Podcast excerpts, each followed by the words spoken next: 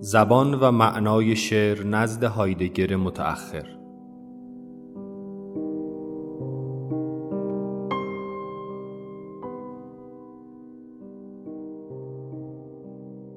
مدرس دکتر هانی اشرفی.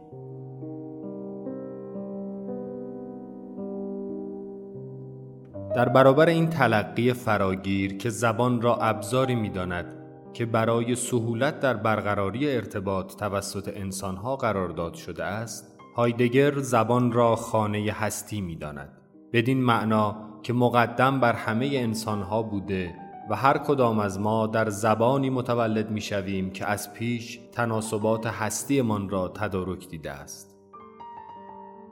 افزون بر این بعد هستی شناسانه زبان هایدگر متأخر بر شعر به عنوان امکان دیگری از زبان تأکید می کند که دلالت زمینی بر امر مستور یا رازآلود هستی را ممکن می نماید و اینجاست که شعر در همسایگی تفکر منزل می گذیند. در این دوره برانیم تا پس از آشنایی اولیه با تلقی کلی هایدگر از هستی ضمن نقد رویکرد متافیزیکی یا ابزاری به زبان روی کرد هستی شناسانه به زبان را درک کنیم و سپس شعر را به عنوان حرکتی پوشیده اما پویا و زاینده به سوی جرفای رازالود هستی فهم نماییم.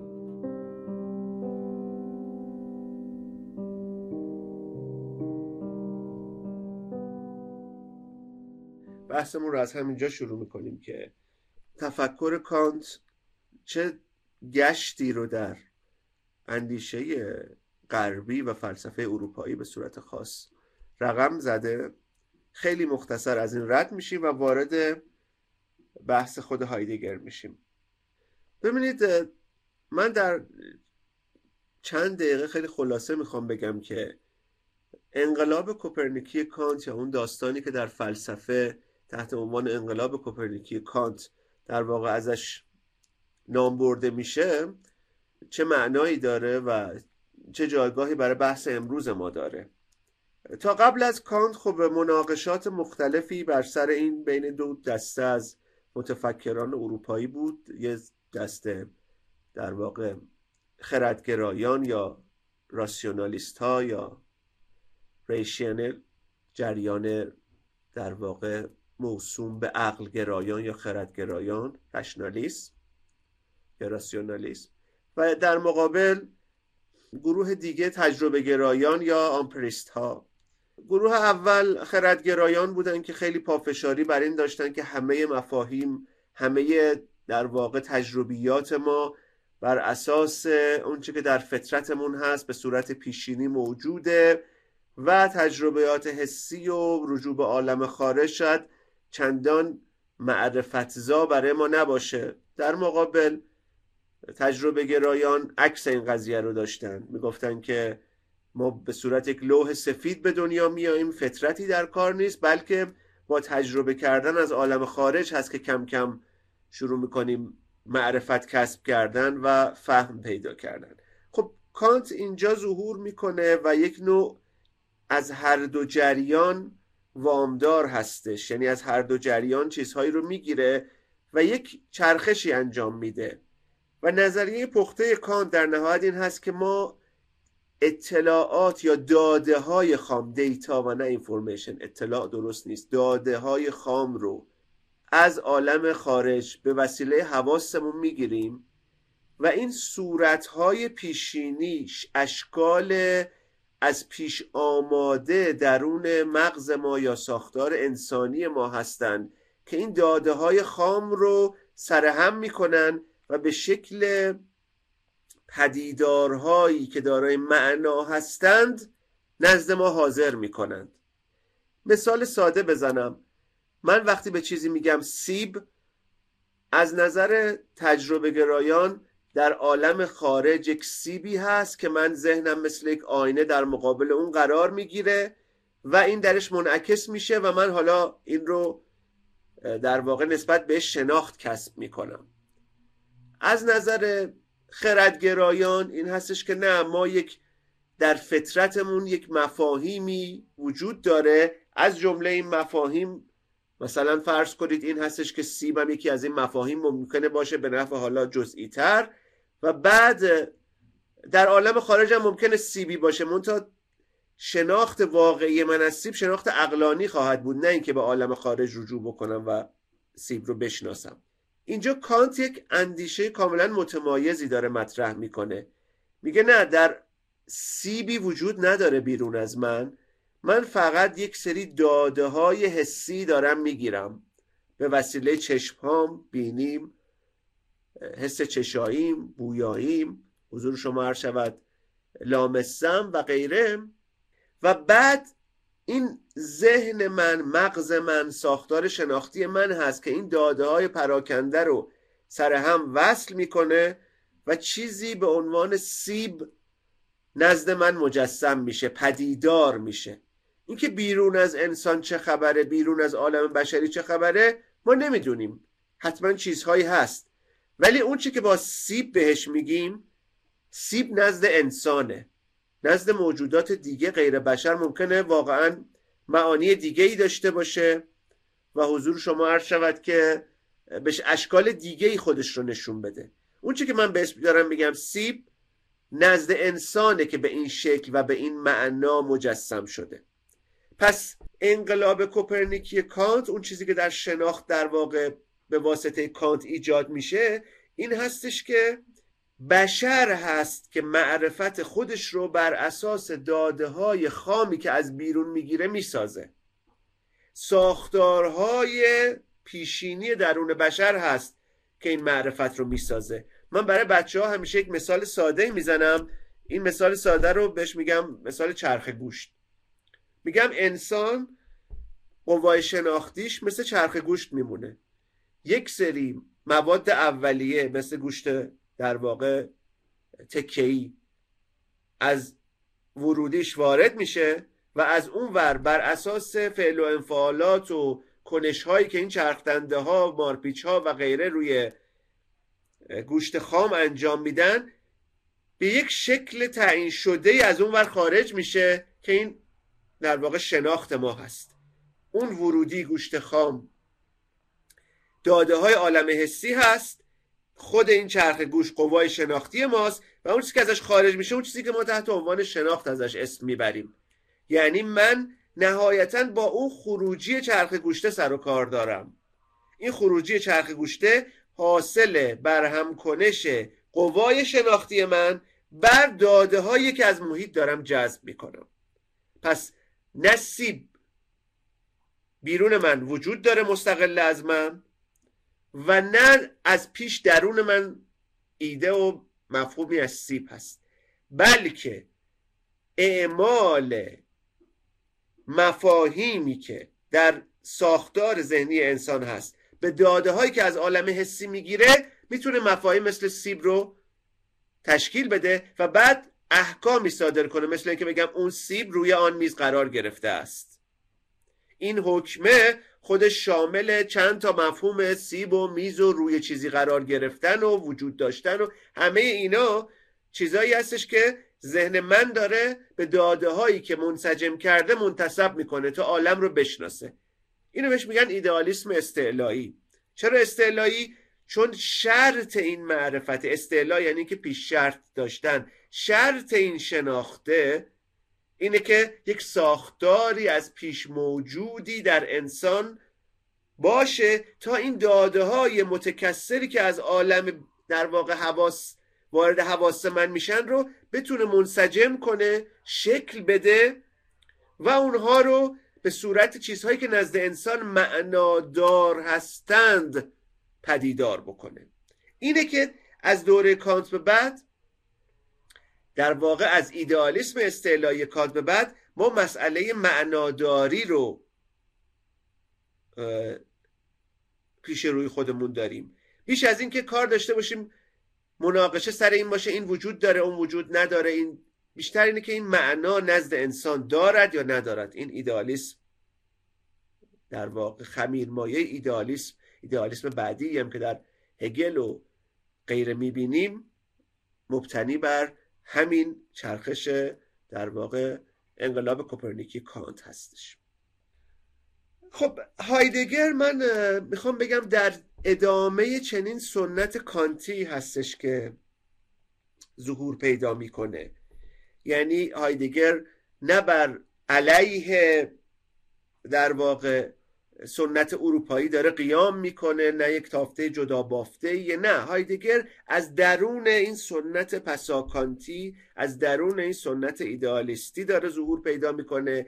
خیلی وامدار کانت هست خیلی وامدار هگل هست و خواهیم دید که این تفکراتش ریشه هاش رو در اندیشه های کانت و هگل هست که می‌تونیم خوب بفهمیم و پیدا بکنیم. و اگر قبلش ما هیچ ایده از کانت نداشته باشیم طبیعتا فهممون از هایدگر هم خیلی سطحی خواهد بود. خیلی عمق نمی‌تونه پیدا بکنه. طبیعتا برخورد کردید با این اصطلاحی که هایدگر از هستی سوال می‌کنه. هایدگر هستی براش دغدغه است. من واژه ها رو یه ذره تفکیک اولا بکنیم. ما چهار تا واژه داریم که اینا رو در فارسی بهتر معادل های انگلیسی حداقل روشنی براش در نظر بگیریم یا برعکس بگم چهار تا واژه انگلیسی که معادل های فارسی روشنی براش داریم در نظر می‌گیریم.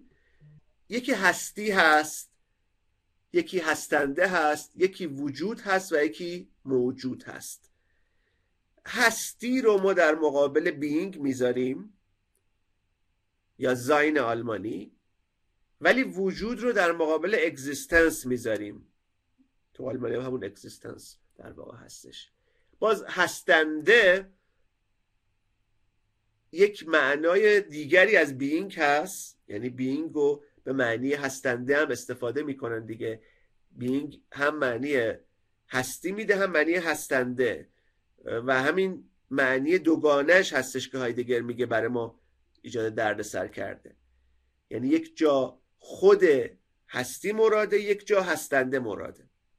خب برخورد کردید که هایدگر میگه که در تو این جملات ژورنالیستی یا جملات خیلی نقل قولای کوتاه یا کتابای هندبوک های جمع و جور و این چیزا که آره هایدگر میگه ما از هستی غافل شدیم و به هستندگان مشغول شدیم یا تاریخ هستی نسیان خود هستیه. ما فقط درگیر هستندگان نیم و هستی رو غافل شدیم. می‌خوایم می‌خوایم ببینیم اصلا این یعنی چی؟ اصلا هایدگر از هستی می‌پرسه یعنی چی؟ اینا معنیش رو اولا باید مشخص بکنیم. ببینید هایدگر بحث خودش رو برای اینکه روشن بکنه که منظورش چیه از هستی در کتاب هستی و زمان که در واقع یک جورایی مشهورترین کتاب دوره تفکر اول هایدگر هست و در کتاب دیگر کانت و مسئله متافیزیک. در این دو اثر خیلی روشن پرداخته به اینکه از هستی داره چی رو مراد می‌کنه. من از دو منظر می‌خوام این رو بررسی بکنم. اولین منظر اتفاقا منظر اثر کانت و مسئله متافیزیکه. برخلاف اینکه این کتاب شاید در به صورت در زبان فارسی مقدار محجور بوده و همه سراغ هستی و زمان فوری رفتن. ولی خب بزرگترین شارع هایدگر یا یکی از بزرگترین شارحین انگلیسی زبان هایدگر ویلیام ریچاردسون دقیقا میگه بهترین موقف ما برای اینکه شروع بکنیم به فهم هایدگر و اون رو به صورت گسستی از تاریخ تفکر غربی نبینیم کتاب کانت و مسئله متافیزیکه.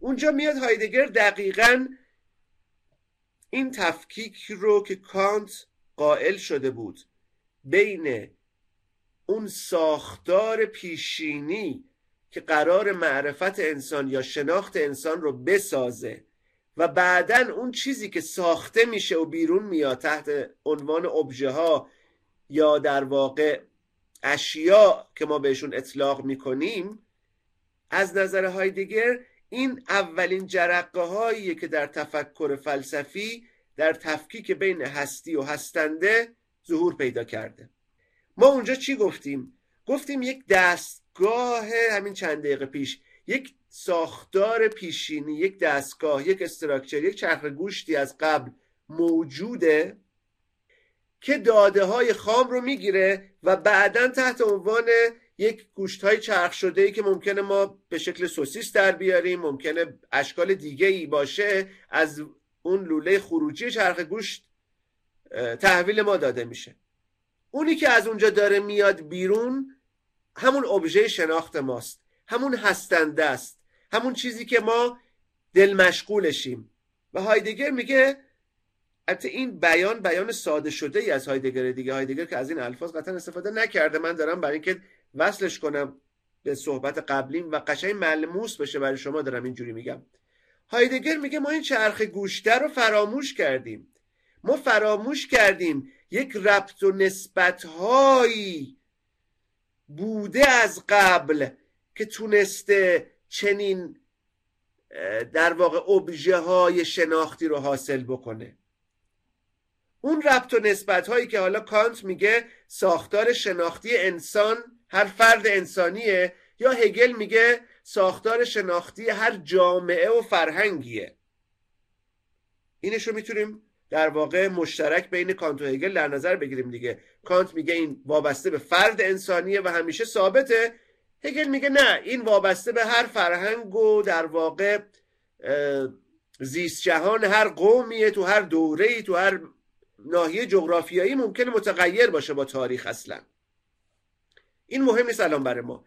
الان برای ما مهمه. که از قبل یک ساختاری وجود داره که بر اساس اون ساختار یک ساختار استعلایی یعنی شرط این شناخت که بر اساس اون ساختاره که ما می‌تونیم بعدا سیب و دیوار و کمد و صندلی و کتاب داشته باشیم من و تو و دیگری داشته باشیم.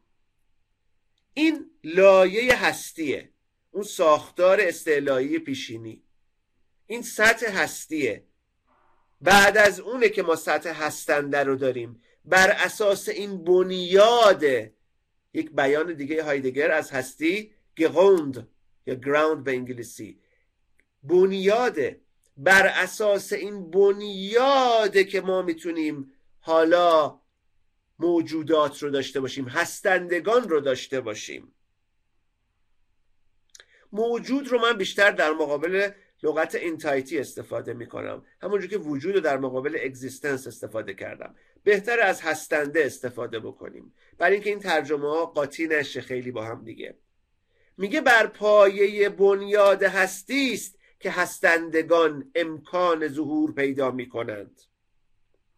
این تبیینیه که بر اساس کانت و مسئله متافیزیک هایدگر در اون رساله بیان کرده. اخیرا این رساله هم در واقع به فارسی ترجمه شده. همین دو سه ماه پیش یادم نیست کدوم انتشارات داده بیرون.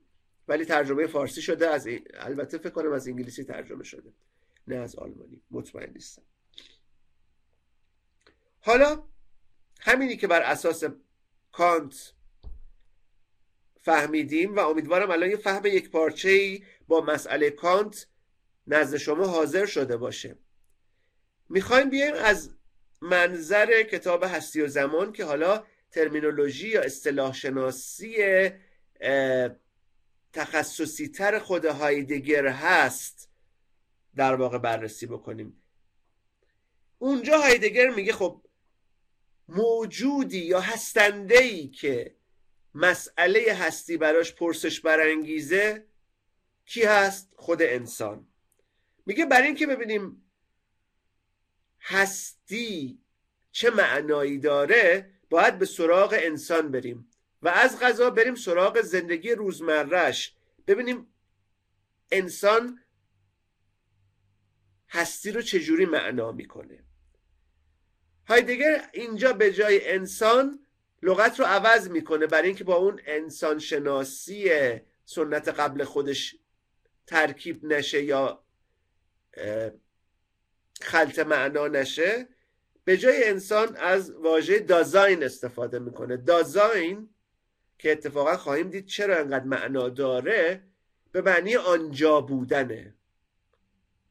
به معنی یک موجودی یک هستنده که پرتاب شده توی دنیا و داره اونجا در نسبت یا در میانه بقیه هستندگان زندگی می‌کنه.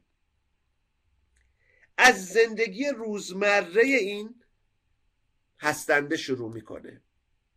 خب.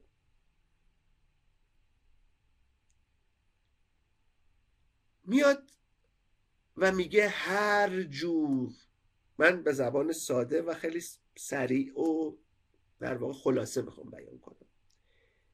میگه هر جور معنایی سایر موجودات سایر هستندگان نزد انسان دارند بر پایه یک شبکه پیشینی بنا شده. یعنی چی؟ هر چیزی که دم دستتونه بهش نگاه بکنید هر چیزی اطرافتون هست بهش نگاه بکنید یک هستنده یک در واقع بگیم موجود حتی این تایتی مثلا من اینجا یک لیوان دارم. این لیوان به مسابه وسیله برای نوشیدن یا به مسابه وسیله برای نگهداری یک مایه حجمی از مایع برای من معنا داره. به خودی خود این لیوان تا درون این شبکه معنایی که از قبل حضور داره قرار نگیره برای من بیگانه است. وقتی برای من معنادار میشه که برای من یک جور ابزار بشه. ابزار یعنی اون چیزی که در زندگی روزمره عملی دارم باهاش کار می‌کنم و هر کدومش به مسابه چیزی انگلیسی از فلان برای من کاربرد داره. این موسه به مسابه وسیله که می‌تونم باهاش کرسر در واقع ویندوز رو جابجا جا بکنم و یک چیزی رو انتخاب بکنم. ببینید همه این به مسابه ها یک شبکه بزرگ ساختن. یک شبکه پس زمینه ای که ما اون رو نمی‌بینیم. اون شبکه پس زمینه ای رو با چشمانمون نمی‌بینیم. بلکه چیا رو می‌بینیم؟ موجودات یا هستنده هایی که درون اون شبکه امکان معناداری دارن. بروز می‌کنن ظهور می‌کنن. این لیوان رو من می‌بینم اون میز رو می‌بینم اون صندلی رو می‌بینم. ولی قافلم از اینکه همه اینها با نسبت ها و ربط هایی که در هم تنیده است مثل یک ماتریس خیلی بزرگه مثل یک شبکه به هم متصل عصب شناسیه مثل یک بستر در واقع فونداسیون یک ساختمونه درون این ساختاره که اینها امکان معنا دارن. وگرنه اگه یک شیعی که به مسابه چیزی به مسابه ابزاری برای من معنا نداشته باشه جلوی من بذارن من بهت زده نگاش می‌کنم. اون شی گویی برای من هستی نداره. چون در شبکه معناداری من وارد نمیشه. در جهان من وارد نمیشه. اینجاست که هایدگر اون معنی در جهان بودن نشون میده خودش رو. دازاین آنجا بودن در جهان بودن. یعنی در شبکه ای از نسبت ها و ارتباط ها با اشیا و با بقیه آدم ها بودن. این به مسابه برادر من برای من معنا داره. این به مسابه پدرم به مسابه همسرم. از یک در واقع نسبتی. اگه این نسبت ها نباشه یعنی اگر بکگراند پس زمینه شبکه پشتی یا بنیادی یا استعلایی قبلی نباشه این هستنده ها یا موجودات امکان ظهور برای من نخواهند داشت. یعنی چه امکان ظهور ندارن؟ یعنی برای من بیمعنان فاقد معنان همون جوری که قوای شناختی نزد کانت باید باشه تا سیب خودش رو بروز پیدا کنه اینجا هایدگر میگه این شبکه نسبته همونه. باید درون انسان ها تو هر دوره تو هر زمانه یک شبکه‌ای باید باشه تا این سیب معنا داشته باشه. این سیب به مسابه میوهی که من می‌تونم بخورمش می‌تونم در واقع خوردش کنم بذارم خوشه می‌تونم خوردش کنم باش خورش درست کنم می‌تونم تو دستگاه آب میوه گیری بندازمش ازش آب سیب بگیرم. به مسابه این موجود برای من پدیدار میشه تجلی پیدا می‌کنه خودش رو نشون میده ظاهر میشه بر من. و اگه این شبکه نبود اگر این نسبت ها از قبل نبود یک بچه که به دنیا میاد پرتاب میشه تو نسبت هایی که از قبل موجودن. من که متولد میشم که نمیام تصمیم بگیرم. خب این جسم قرمز رنگی که دارم می‌بینم سیب باشه کاربردش هم فلان باشه. از قبل این شبکه موجوده. این نسبت ها از قبل هستن. من درونشون پرتاب شدم. من به دنیا که میام از قبل اشیایی هستن نسبت هایی با هم دارن انسان نسبت هایی باش داره. هر موجودی هر هستنده به مسابه چیزی نزد انسان هست. و این می‌تونه به مسابه متغیر باشه. هایدگر تو دوره متأخر فکرش به این می‌پردازه. مثلا یک شیعی یک چیزی که من به اسم گلدان به اسم گلدان تزئینی امروز یا یک عتیقه ازش اسمی برم می‌ذارم توی دکور فلان این مثلا 500 سال پیش به عنوان یک ابزار روزمره که مثلا توش گل میذاشتن گیاه میذاشتن استفاده می‌شده. الان من محالتون گیاه بذارم دیگه. این الان برای من یک عتیقه است یک دارایی یک ارزشمنده. این به مسابه چیزی بوده ولی امروز به مسابه چیز دیگه است. این قاشقی که الان توی موزه من آویزون کردم و به عنوان یک اثر هنری دارم ازش اسم می‌برم یه روزی به مسابه وسیله برای خوردن بوده. یعنی شبکه معناداری که این رو معنا بهش می‌داده اون روز با امروز متفاوت بوده.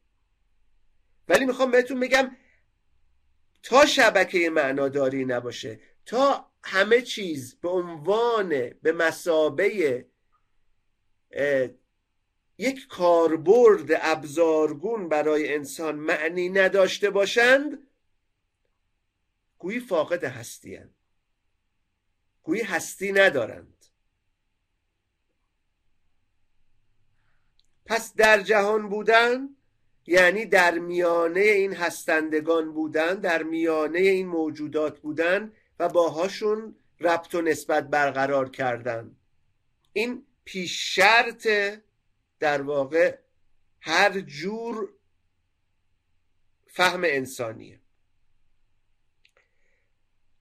هایدگر برای این انسان یه سری ویژگی هایی برای این دازاین در واقع یه سری ویژگی هایی برمیشموره. اولا اینکه این دازاین پرتاب شده در عالم. تروننس پرتاب شدگی. یعنی اینکه چشمش رو باز کرده خودش رو در میان یک شبکه یافته همون نوزاد همون بچه در میان یک شبکه که از قبل موجوده یافته. برای این میگه پرتاب شدگی. نیمده بسازه از پای همه چیو. از قبل یک شبکه یک شبکه بین الازهانی در جامعه وجود داشته و این انسان پرتاب شده در این شبکه. خب. از جهت دیگه یک ویژگی دیگهش فکتیسیتیه یا واقع بودگیه. خودش رو در میانه موجودات در میابه. در میانه این هستندگان در میابه. و ویژگی بعدی ترهفکنیه حالا می‌خواد برای مقاصدی که داره برای چیزایی که دلش می‌خواد برای انتظارات و امیدهایی که داره برای آرزوهایی که داره بیاد و از این هستنده هایی که می‌شناسه از این ابزارها استفاده بکنه و اون مقاصد خودش رو پیاده بکنه. از روزمره شروع می‌کنیم. من گشنمه می‌خوام غذایی درست بکنم تا بخورم و سیر بشم. این یه جور ترهفکنیه خب من در حوزه امکانات موجودم. امکاناتی که در اطرافم می‌بینم ترهفکنی می‌کنم. یعنی در یخچال باز می‌کنم می‌بینم چه مواد اولیه ای دارم از اینا انتخاب می‌کنم و طرح یک غذایی رو در میاندازم. تا اون رو بخورم سیر بشم بتونم به حیاتم ادامه بدم. این از ابتدایی ترین ترهفکنی هایی که انسان می‌کنه در زندگی روزمرش و همینطور در تحصیلاتش در کسب در واقع ثروت و غیره. این حرکت انسان در ترهفکنی کردن به سمت آینده است دیگه. من پرتاب شدم خودم رو در اینجا میابم و ترهفکنی هایی می‌کنم که من رو به سمت آینده جلو می‌بره. اون آینده کجاست؟ اون آینده چیه؟ نهایتش چیه؟ ته این ترهفکنی ها کجا خواهد بود؟ مرگ تهش مرگه. پس اینجا میگیم انسان هستنده یا هستی به سوی مرگه being unto this. و این نقطه پایانه این تموم شدنه این تناهیه فاینیتیود این تناهیه هست که به زندگی انسان به هستی انسان معنا میده. من پرتاب شدم در یک شبکه ای یه ربط و نسبت هایی برقرار کردم یعنی در یک ربط و نسبت هایی از پیش موجود قرار گرفتم. ازشون استفاده می‌کنم تا مقاصدم رو اون چیزی که قصد دارم اینتنشنالیتی قصدیتم رو پیاده بکنم و این حرکت زمان در واقع حرکت این قصدیت های پیاپی من هست به سوی مرگ به سوی تناهی من. پس هستی من هستی انسان یعنی شبکه ارتباطات یک در زمان بودگی متناهیه. یک در زمان بودن متناهیه. چون از گذشته پرتاب شده الان هست به سوی آینده داره ترهفکنی می‌کنه که تموم میشه که تناهی داره. پس هستی انسان در زمان بودن به سوی مرگ. اینه که اون کتاب میشه زاین سایت هستی و زمان. Being and time. چون هستی انسان معنی جز زمانمند بودنش نداره. یک زمانمندی رو به مرگه. یک زمانبندی رو به تناهیه. خب انسان این شبکه استعلایی در جهان بودن رو فهم می‌کنه و با اون فهمی که داره دست می‌زنه به انتخاب های مختلف دست می‌زنه به ترهفکنی های مختلف. خودش رو ترهفکنی می‌کنه طرحی در میاندازه به خودش شکل میده برای خودش ماهیت دست و پا می‌کنه هویت دست و پا می‌کنه. با نقشه هایی که می‌کشه با کارهایی که انجام میده تا نقطه‌ای که پایان ترهفکنی هاشه و اون بهش معنا میده. این کلیتی از اون بحث در جهان بودن و هستی به سوی مرگ دازاین حالا ما وارد بحث احوال و این داستان ها نمی‌خوایم بشیم چون خیلی الان به کارمون مربوط نیست. هستی رو ما یک بار از زاویه تفکر کانتی اومدیم بهش گفتیم استعلاه یک تعبیر دیگه ای که هایدگر از هستی داره در جهان بودنه. یک تعبیر دیگه ای که داره گراوند یا بنیاده. یک تعبیر دیگه ای هم که داره عدمه. میگه اگر ما اون چیزایی که داریم می‌بینیم و لمس می‌کنیم رو دارای هستی در نظر بگیریم خود هستی قابلیت لمس پذیری و حضور شما هر شود دیدن با چشم ها و اینها رو نداره. هستی اون بعد معناداری پشت همه این موجوداته. از این جهت بهش عدم میگه. میگه اون, اون چیزی که خودش هستنده نیست. اون چیزی که خودش موجود نیست. بلکه شرط هستنده بودنه. شرط موجود بودنه. گویی اینو میشه گفت عدم. خودش نیست. برای همین از لفظ عدم هم استفاده می‌کنه برای تعبیر هستی. خب چند تا آموزه فرعی هم اینجا توجه بکنیم بهش. اولا اینکه تفکر هایدگر نشون میده. فهم انسان بزرگترین خصیصش چیه؟ اینو دلم می‌خواد یه کدومتون جواب بدین. بزرگترین خصیصه فهم انسان چیه؟ خب یه مرحله شما زودتر پریدید جلو. به زبان رسیدید. من یه مرحله عقبتر می‌خواستم بگم. بزرگترین خصیصه فهم انسان زمین مندیه کانتکس بیس بودنه. یعنی ما بدون زمینه بدون افق بدون پیش شرط امکان فهم نداریم. ما همیشه بر بستر یک چیز از پیش موجوده که داریم فکر می‌کنیم.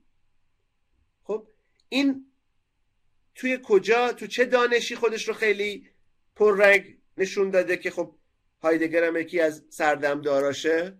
چه دانشیه که در واقع بر همین مبنا بست پیدا کرده خیلی بزرگ شده انقدری که فلسفه تحلیلی هم اومده سراغش داره استفاده می‌کنه و از قرن بیستم به بعد همه از آن دارن بدون توجه به این نگاه نمیشه هیچ معنایی رو به دست آورد. در ادامه فنومنولوژی در ادامه پدیدارشناسی در واقع ظهور پیدا می‌کنه. هرمنوتیکه.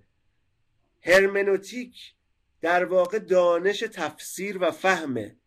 میگه هر گونه فهم انسانی و ما فهم غیر انسانی که ما با فهم انسانی سر و کار داریم. هر گونه فهم انسانی کانتکست بیسه زمین محوره با پیش شرط های قبلی سر و کار داره. ما چه سراغ فهم متن مقدس بریم. چه سراغ فهم اثر هنری بریم؟ از قبل پیش داشت هایی داریم زمینه ای داریم بستری داریم چارچوبی داریم که بر اون اساس شروع می‌کنیم به فهم کردن به تفسیر کردن. خب. با چنین فهم زمین محور و کانتکس بیسی هستش که ما سراغ همه چیز میریم. حالا قدم بعدی که اینه که بزرگترین کانتکس یا اون جهان در جهان بودنی که ما ازش صحبت کردیم خودش رو کجا متجلی می‌کنه؟ خودش رو کجا نشون میده؟ اون شبکه استعلایی پیچیده در جهان بودن انسان به, به, به چه واسطه ای هست که تجلی پیدا کرده و انسانها درش قوطه دارن می‌خورن؟ به واسطه زبان. زبان اون شبکه پیش زمینه استعلایی قبلی هستش که انسان درش متولد میشه. مثل ماهی هایی که توی آب در واقع با آبشوشاشون دارن اکسیژن جذب می‌کنن به واسطه آبشوشاشون. ما توی این آب در این زبان پرتاب شدیم و قوتوریم. زبان چنان که جلوتر باز بیشتر هم خواهیم دید یک جور مخلوق قراردادی بشر برخلاف اونچه که یک سری نهله های عمدتا هم پوزیتیویستی اصرار داشتن نیست. این نیستش که ما جمع بشیم دور هم و تصمیم بگیریم که خب امروز یک واژه‌ای وضع می‌کنیم براش هم این معنا رو تدارک می‌بینیم. از این به بعدم این واژه به این شی مربوطه. زبان این شکلی نیست دیگه. این این تفسیر از زبان از اساس اشتباه بوده. زبان اینجوری کار نمی‌کنه. زبان یک شبکه یک از قبل موجود ما میپرم توش. حالا باید بیام خودم رو توش پیدا بکنم. زبانی که قدمت چند هزار ساله ای داره. وصل و همه این واژه ها یک هیستوری یک تاریخی پشتشون هست. حالا من باید بیام ببینم اصلا کاربردش چه شکلیه.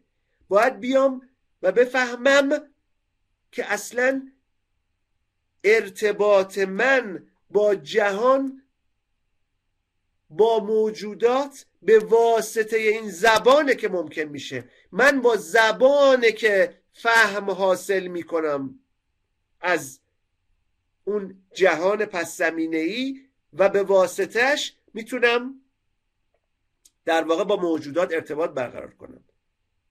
اون بچه که متولد میشه در زبان متولد میشه. بچه کجا به دنیا اومده در زبان؟ اون زبان همون دا یا اون ولت اون جهانیه که هایدگر میگه ما درونش قرار گرفتیم در اون شبکه قرار گرفتیم. شبکه که تمام معانی رو که به موجوداتی که اطرافمون می‌بینیم انسانهایی که هستن اشیایی که هستن همه اینا در اون از اون زبان است که معنا بهشون داده میشه. اینجاست که هایدگر خواهیم دید مقابله می‌کنه با ابزاری نگاه کردن به زبان. زبان خودش ابزار نیست. زبان شرط استفاده از اون ابزاراست. ما در به واسطه زبانه که می‌تونیم از ابزارهامون استفاده بکنیم. این لیوانمه اون سیبه اون صندلیه اون چراغه. زبان داره به این ابزارها معنی میده. خودش ابزار نیست. خودش شرط افق استعلایی این ابزار بودنه پس خیلی باید جدیش بگیریم چون هستی ما اینجوری میشه چی؟ یعنی اون شبکه معناداری که من رو و معانی من رو برمیسازه هستی میشه چی؟ میشه خود زبان جهان همون زبانه اینجاست که هایدگر میگه زبان در اون متن نامه در باب اومانیسم میگه زبان منزلگاه وجوده یا خانه وجوده. من از منزلگاه استفاده می‌کنم برای اینکه بشه فعلش هم استفاده کرد. چون اگر بگیم خانه وجود خانه ایدن که نداریم ولی منزلگاه بگیم منزل کردن رو می‌تونیم استفاده بکنیم. هستی در زبان منزل می‌کنه. نقش هرمنوتیک. ببینید بحث هرمنوتیک چیه؟ میگه فهم مبتنی هست بر یک چیز از پیش موجود. شما در خلع نمی‌تونید چیزی رو بفهمید. این تصور باطل که من همه پیشفرض هام رو کنار می‌ذارم همه پیش هام رو کنار می‌ذارم و حالا شروع می‌کنم به فهمیدن یا شناختن یک موضوع واهیه. چرا؟ چون اولا شما دارین از مفاهیم زبانی استفاده می‌کنید برای فهمیدن چیزی. خودش پر پیش فرضه مگه من می‌تونم از زبان خارج بشم و بفهمم؟ من به واسطه زبانه که دارم می‌فهمم. چون از زبان نمی‌تونم خارج شم زبان خودش پر از پیشفرزه پر از نظریه است پر از تئوریه پر از پیشینه است. من در شبکه زبان هست که می‌تونم چیزی رو بفهمم. برای همین هرمنوتیک هم دقیقا داره همینو میگه. میگه مثلا کتاب مقدس رو اگر تفسیر می‌کنی بر مبنای پیشفرزهای قبلیته که داری تفسیرش می‌کنی. کسی نمی‌تونه بدون پیشفرز تفسیر کنه کتاب مقدس رو. من برای بچه ها همیشه این مثال خیلی دم دستی یعنی این مثال خیلی راحت می‌زنم. میگم نور واژه نور. تصوری, تصوری که من یا شما امروز در هزاره سوم از نور داریم با کسی که در واقع ما که تئوریای کوانتوم مکانیک رو دیدیم از یه سمت. ما که LED ها رو دیدیم به در و دیوار خیابونا. ما که می‌دونیم نور ستاره ها از چند میلیون سال پیشه که به همون داره می‌رسه و و و با کسی که دو هزار سال پیش زندگی می‌کرده معنی که از نور تو ذهنش بوده آیا یکی بوده؟ خب یکی نبوده دیگه. یعنی معناداری همین یه واژه نور یعنی شبکه ای که این معنای واژه رو میساخته براش متفاوت بوده. حالا من و شما اون 1400 سال پیش بوده من امروزم. جفتمون این جمله رو می‌خونیم. الله و نور و سماوات و الارض خدا نور آسمان ها و زمینه. چطور ممکنه هر دومون یک فهم پیدا بکنیم از این؟ چطور ممکنه بگیم یک تفسیر فقط وجود داره؟ وقتی که تک تک واجه های این جمله معانی دارن که با تاریخ عوض میشه زمین محور کانتکست بیسه این, وا... این جمله نمی‌تونه معنی ثابتی بین من و مشترکی بین من و اون داشته باشه. پس با هرمنوتیک من دارم میام و سعی می‌کنم معانی رو بر اساس پیشفرزهاش بپذیرم و بفهمم. این زمین مند بودن فهم انسانه که هرمنوتیک رو معنادار می‌کنه. حالا هر بار نسبت جزء و کل همین رو بررسی می‌کنم دوباره پیشداشتای جدیدی پیدا می‌کنم دوباره وارد متن میشم. دوباره نسبت اینو با بقیه چیزا می‌فهمم دوباره وارد متن میشم دوباره فهم جدید حاصل می‌کنم. این اونجاییه که هرمنوتیک در واقع می‌تونه معنادار بشه. بر پایه چنین پیشینه تفکری هست. که هرمنوتیک رو می‌تونیم ازش صحبت بکنیم. یعنی باید بدونیم در جهان بودن هایدگر چه معنی داره تا هرمنوتیک هایدگر رو متوجه بشیم. اصلا این فهم هرمنوتیکی یا فهمی که به زمینه شبکه وصله خاص انسانه و یکی, یکی از بندهای اصلا هستی و زمان هرمنوتیک واقع بودگیه. hermeneutics of facticity یعنی هرمنوتیک واقع بودگی. اون چیزی که اون کسی که پرتاب شده در این شبکه و بر اساس این شبکه شروع می‌کنه به فهمیدن فهم کردن. این مستقل و منتزع نمی‌تونه فهم بکنه. اون فهم دکارتی امکان پذیر نیست. اون کسی که بگه من ذهنم رو از همه چیز پاک می‌کنم و فقط متمرکز میشم بر اون چیزی که درون دستم بهش فکر می‌کنم خب اون فکر از پیش به اصطلاح تئوریلیت هست. نظریه گرانبار از نظریه است. پیشفرز داره توش پیش زمینه داره توش. نمیشه از آب بیرون بیایم و حالا تنفس کنیم. ما که آبشش داریم. تو این فرصتی که داریم من می‌خوام یه قدم بحثمون رو ببریم جلوتر به این معنا که تفکر متأخر هایدگر هم یه کمی باش آشنا بشیم. و بعد حالا تو جلسه بعدی مستقیم دیگه بریم سر بحث زبان. ببینید برخورد کردید شاید توی متون حالا راجب هایدگر دیده باشید. این بحث هستش که هایدگر از دوره هزار سال در واقع 1930 به بعد از دهه سی کلن یک چرخشی در تفکرش ایجاد میشه دچار گشت میشه. حالا تعبیرهای خیلی مختلفی هم از این شده. بعضی تعبیرها خیلی رادیکال و تند هست بعضی ها ملایمتر هست و مسئله اینه که هایدگر حداقل به اونجور که من میفهممش به زم من یک مرحله جرفتر میشه چنان که خواهیم دید در تفکرش. نه اینکه تفکر قبلیش رو کنار می‌ذاره. اتفاقا اون رو دیولوب می‌کنه توسعه میده بست میده عمیقترش می‌کنه.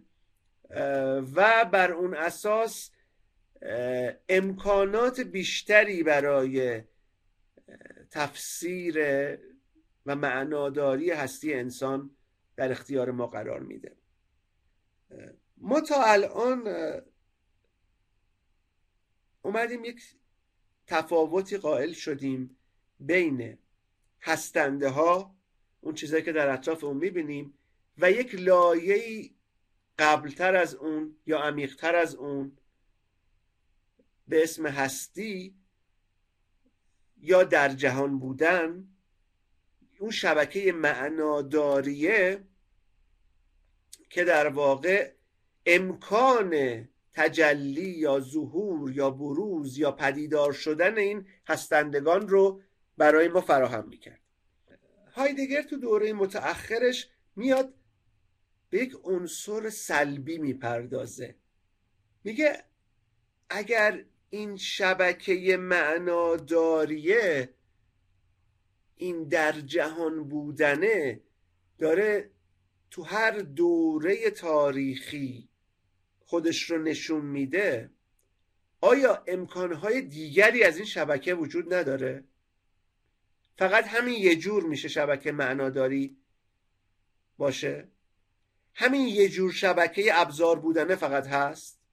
بعد وقتی به تاریخ نگاه می‌کنه می‌بینه نه اینجور نیست یعنی گویی در طول تاریخ این شبکه های معناداری یا این در جهان بودنها این امکانهای دیگر هستی خودشون جاشون رو به دیگری دادن و تغییر کردن یعنی یه لایه باز یه قدم عقبتر از لایه دوم میسته نگاه می‌کنه می‌بینه که خود هستی چهره های متفاوتی می‌تونه داشته باشه. این رو با مثالی از ریلکه شاعر می‌گیره.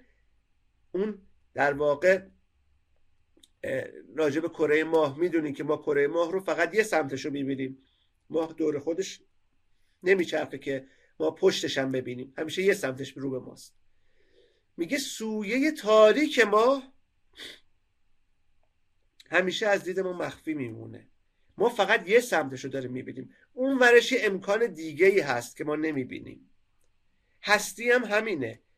ما در هر دوره تاریخی یکی از اقتضاعات یکی از چهره های هستی رو می‌بینیم و بیشمار امکان دیگش از ما مخفی میشه از ما خودش رو پس می‌کشه خودش رو مستور می‌کنه concealment مستور می‌کنه مخفی می‌کنه فرار می‌کنه. ما با یک چهرش سر و کار داریم و چهره های دیگرش امکانهای دیگری هستند از این شبکه از این ماتریس از این نوع نسبت های ما با بقیه موجودات که در دوره های دیگر تاریخی یا ظهور پیدا کرده اند یا هنوز نیامده اند. Not yet. نه هنوز آمدند یا ندیگر موجودند یعنی اومدن و رفتن چهره های دیگه یا بعضی چهره ها هنوز خودشو نشون ندادن. این ما رو می‌بره به یک لایه عمیقتر به یک لایه ژرفتر به اون سطح زیرین. در واقع تفکر یا هستی. اون مقاک تاریک اون جایی که اصلا نمی‌دونیم چه خبره. اون جایی که چهره ها در طول تاریخ ازش متولد میشن. یک منشأ فرض کنید جوشانی که توشو نمی‌دونیم چه خبره. مرز ماست. مرزیه که ما به درونش شناخت نداریم. نمی‌تونیم حاصل بکنیم. آگاهی به درونش نمی‌تونیم داشته باشیم. فقط می‌فهمیم که چهره های هستی از درون اون متولد میشن و بیرون میان. اون مقاکه اون تاریکیه اون جرفاه اون قسمتی که ما نمیبینیمش مستوره هایدگر اسامی مثل زمین رو بهش اطلاق می‌کنه در منشأ اثر هنری. ناحقیقت بهش میگه در رساله ای که دیگه ای که داره درباره حقیقت. On the essence of truth. راز بهش میگه. و معانی که حالا تو تفکر متأخرش و تو اون بحث در واقع شعر خیلی بیشتر به کار ما خواهد اومد. خب بحثی که هایدگر داره ما رو به یک به قول راتهال یکی از مفسرینش به یک نظریه چهار سطحی از حقیقت میرسونه. ما هستنده ها رو گفتیم در جهان یا هستی بودن رو گفتیم سطحی تر از اینا گزاره هاییه که ما درباره جهان میگیم. یعنی مثلا من میگم این موبایل روی این میز وجود دارد یا این موبایل روی میز قرار دارد. این یک گزاره است. در واقع معرفت گزاره ای اونی که فلسفه تحلیلی باش سر و کار داره. هایدگر میگه شرط این که چنین معرفت گزاره ای امکان پذیر باشه اینه که این هستنده ها از قبل برای ما معنا داشته باشن. یعنی تازه از معرفت گزاره ای یه لایه میایم ژرفتر میشیم میشه سطح هستنده ها یا موجودات. شرط این که هستنده ها معنا داشته باشن اینه که در جهان بودن یا هستی یا همون زبان روزمره ما وجود داشته باشه. شرط این که این هستی وجود داشته باشه اینه که یک منشعی یک منبعی یک مقاکی یک چشمه ای این چهره های هستی رو در تاریخ متولد بکنه. از درونش به جوشش در بیان و بیان بیرون. نامستور بشن unconceal بشن. از درون concealment unconceal بشن. مخصوصا هایدگر از به جای حقیقت به جای واژه truth در تفکر متأخرش از unconcealment استفاده می‌کنه که خب ریشه یونانی هم براش پیدا می‌کنه. aletheia کاری نداریم فعلا باهاش. میگه نامستوری حقیقت. یعنی چی؟ یعنی قبلا مستور بوده که الان نامستور شده. قبلا در اون مقاک بوده. در اون چاه یا چشمه یا جرفای راز بوده. در زمین بوده. و بعد در یک دوره تاریخی این جهان متولد شده.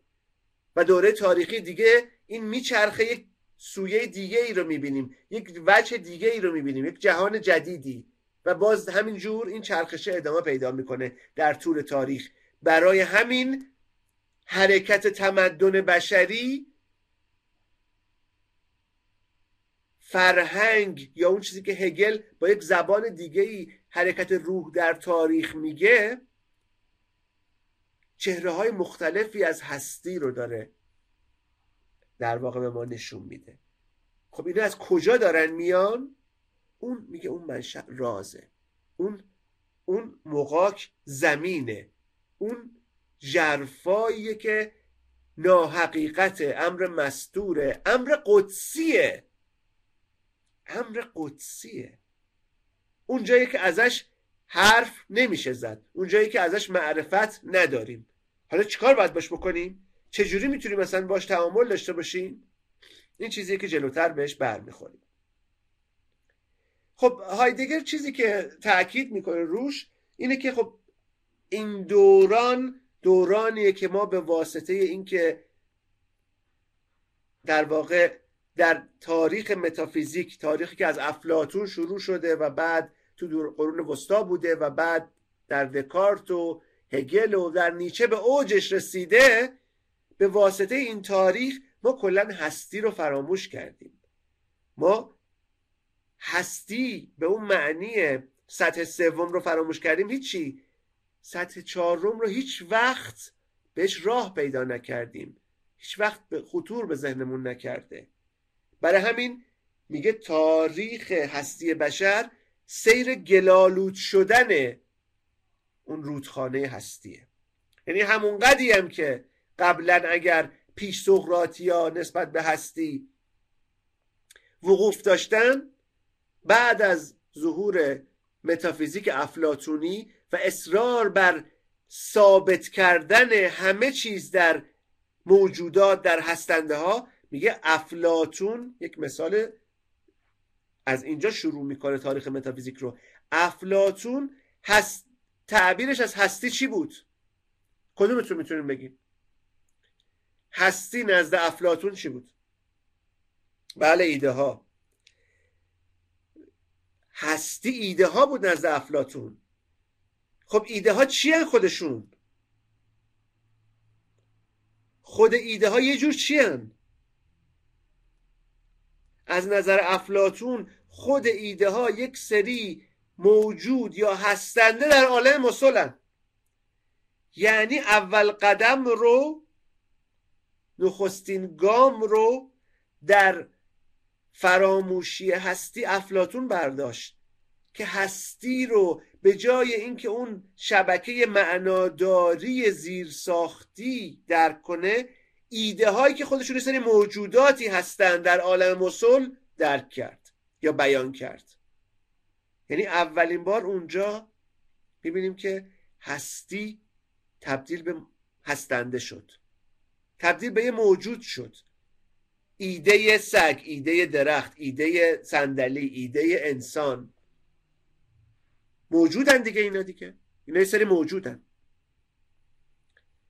اولین فراموشی هستی با شروع متافیزیک در افلاتون اتفاق افتاد. اینو در رساله در باب افلاتونش می‌تونیم ببینیم. چقدر اونجا قشنگ این رو شیواب ترک کرد. حالا بحث ما نیست که خیلی واردشیم. بعد تو ارسطو حالا این به صورت فعلیت خودشونشون نشون داد. تو دکارت به صورت تصور به انسانی توی هگل به صورت آگاهی مطلق و و و. تو نیچه به صورت اراده معطوف قدرت. همه اینا موجودن. ولی اون شبکه پیش زمینه ای یا background معناداری فراموش شد. برای همین میگه تاریخ متافیزیک تاریخ نسیان هستیه. این جملات هایدگر رو نباید به عنوان یک سری جملات قشنگ نمی‌دونم استتیکیه. ببینید متاسفانه اینو باید بگم هایدگر در ایران به شدت مبتزل تصویر شده و تفسیر شده. معلوم نیستش که این چه کار است. برای اینکه هایدگر رو بر مبانی فلسفی خودش استوار نمی‌کنن. میان ربطش میدن به نمی‌دونم یه سری ربطش میدن به شاعری مسلکی یه سری به نمی‌دونم عرفان یه سری به بودا و هندو و هایدگر یک فیلسوف آلمانی پساکانتی و پساهگلیه. بر بنیاد تفکر کانت و هگله که داره فکر می‌کنه. نه اینکه می‌خواد بر علیه تفکر غربی یک بازی جدیدی راه بندازه و نمی‌دونم شرق و نمی‌دونم عرفان زدگی و اینا نیست. برای همین نقد اگه هایدگر می‌کنه به دوره معاصر به عصر تکنولوژی میگه این عصر تکنولوژی از زمان افلاتون شروع شده. اینجا به اوج خودش رسیده. اینجا به تاریک ترین نقطه شب رسیدیم. اینجا غروب خدایانه. اینجا جاییه که دیگه الوهیت معنایی نداره. اینجا جاییه که دیگه زندگی انسان معنا باخته شده. اینجا بیابان نهلیسمه. اینجا بیابان معنا باختگیه. معنا باختگی واقعا بحران جدی زندگی معاصر ما هست. و به تفسیر هایدگر این سیر متافیزیک هست و فراموشی هستی هست که انسان رو به معنا باختگی رسونده. انسان در سطح هستنده ها باقی مونده. این سیب اون درخت اون آدم. خب بعدش چی؟ بعد وقتی همه اینا رو کسب کرد وقتی به همه اینا با اون ایده تکنولوژی سلطه پیدا کرد بعدش چی؟ بعدش چی؟ زندگی بعدش چه معنایی داره؟ اینجا خلا خودشو نشون میده. و اون اصرار داره که اگر این هستی به این معنا تداوم داشت ما دچار چنین معنا باختگی نمی شدیم کما اینکه اگر روزی امکان فهم هستی مجدد فراهم بشود ما از معنا باختگی نجات پیدا می‌کنیم. احتمالش اگر در تقدیر تاریخی ما باشد که چنین شود. این هم چیزی نیستش که مثلا یک کنوانسیونی بذاریم یک گرد همایی اصلا بذاریم جمع بشیم دور هم تصمیم خب از فردا فراموشی هستی رو می‌ذاریم کنار همه کشورها ابلاغ کنن. خب نمیشه اینجوری. این روح زمانه این تقدیر تاریخیه که باید عوض بشه. این آگاهی تمدن بشری که باید عوض بشه این رو نمیشه با تصمیم گیری عوض کرد. این رو میشه یک سری تدارکاتی براش دید یک سری آمادگی هایی براش کسب کرد. ولی باید ببینیم که آیا امکانش فراهم میشه یا نه. آیا تغییر رخ میده یا نه به زبان هایدگر؟ آیا در تقدیر تاریخی در دستینی انسان هست؟ این نجات از شب زمانه یا نه.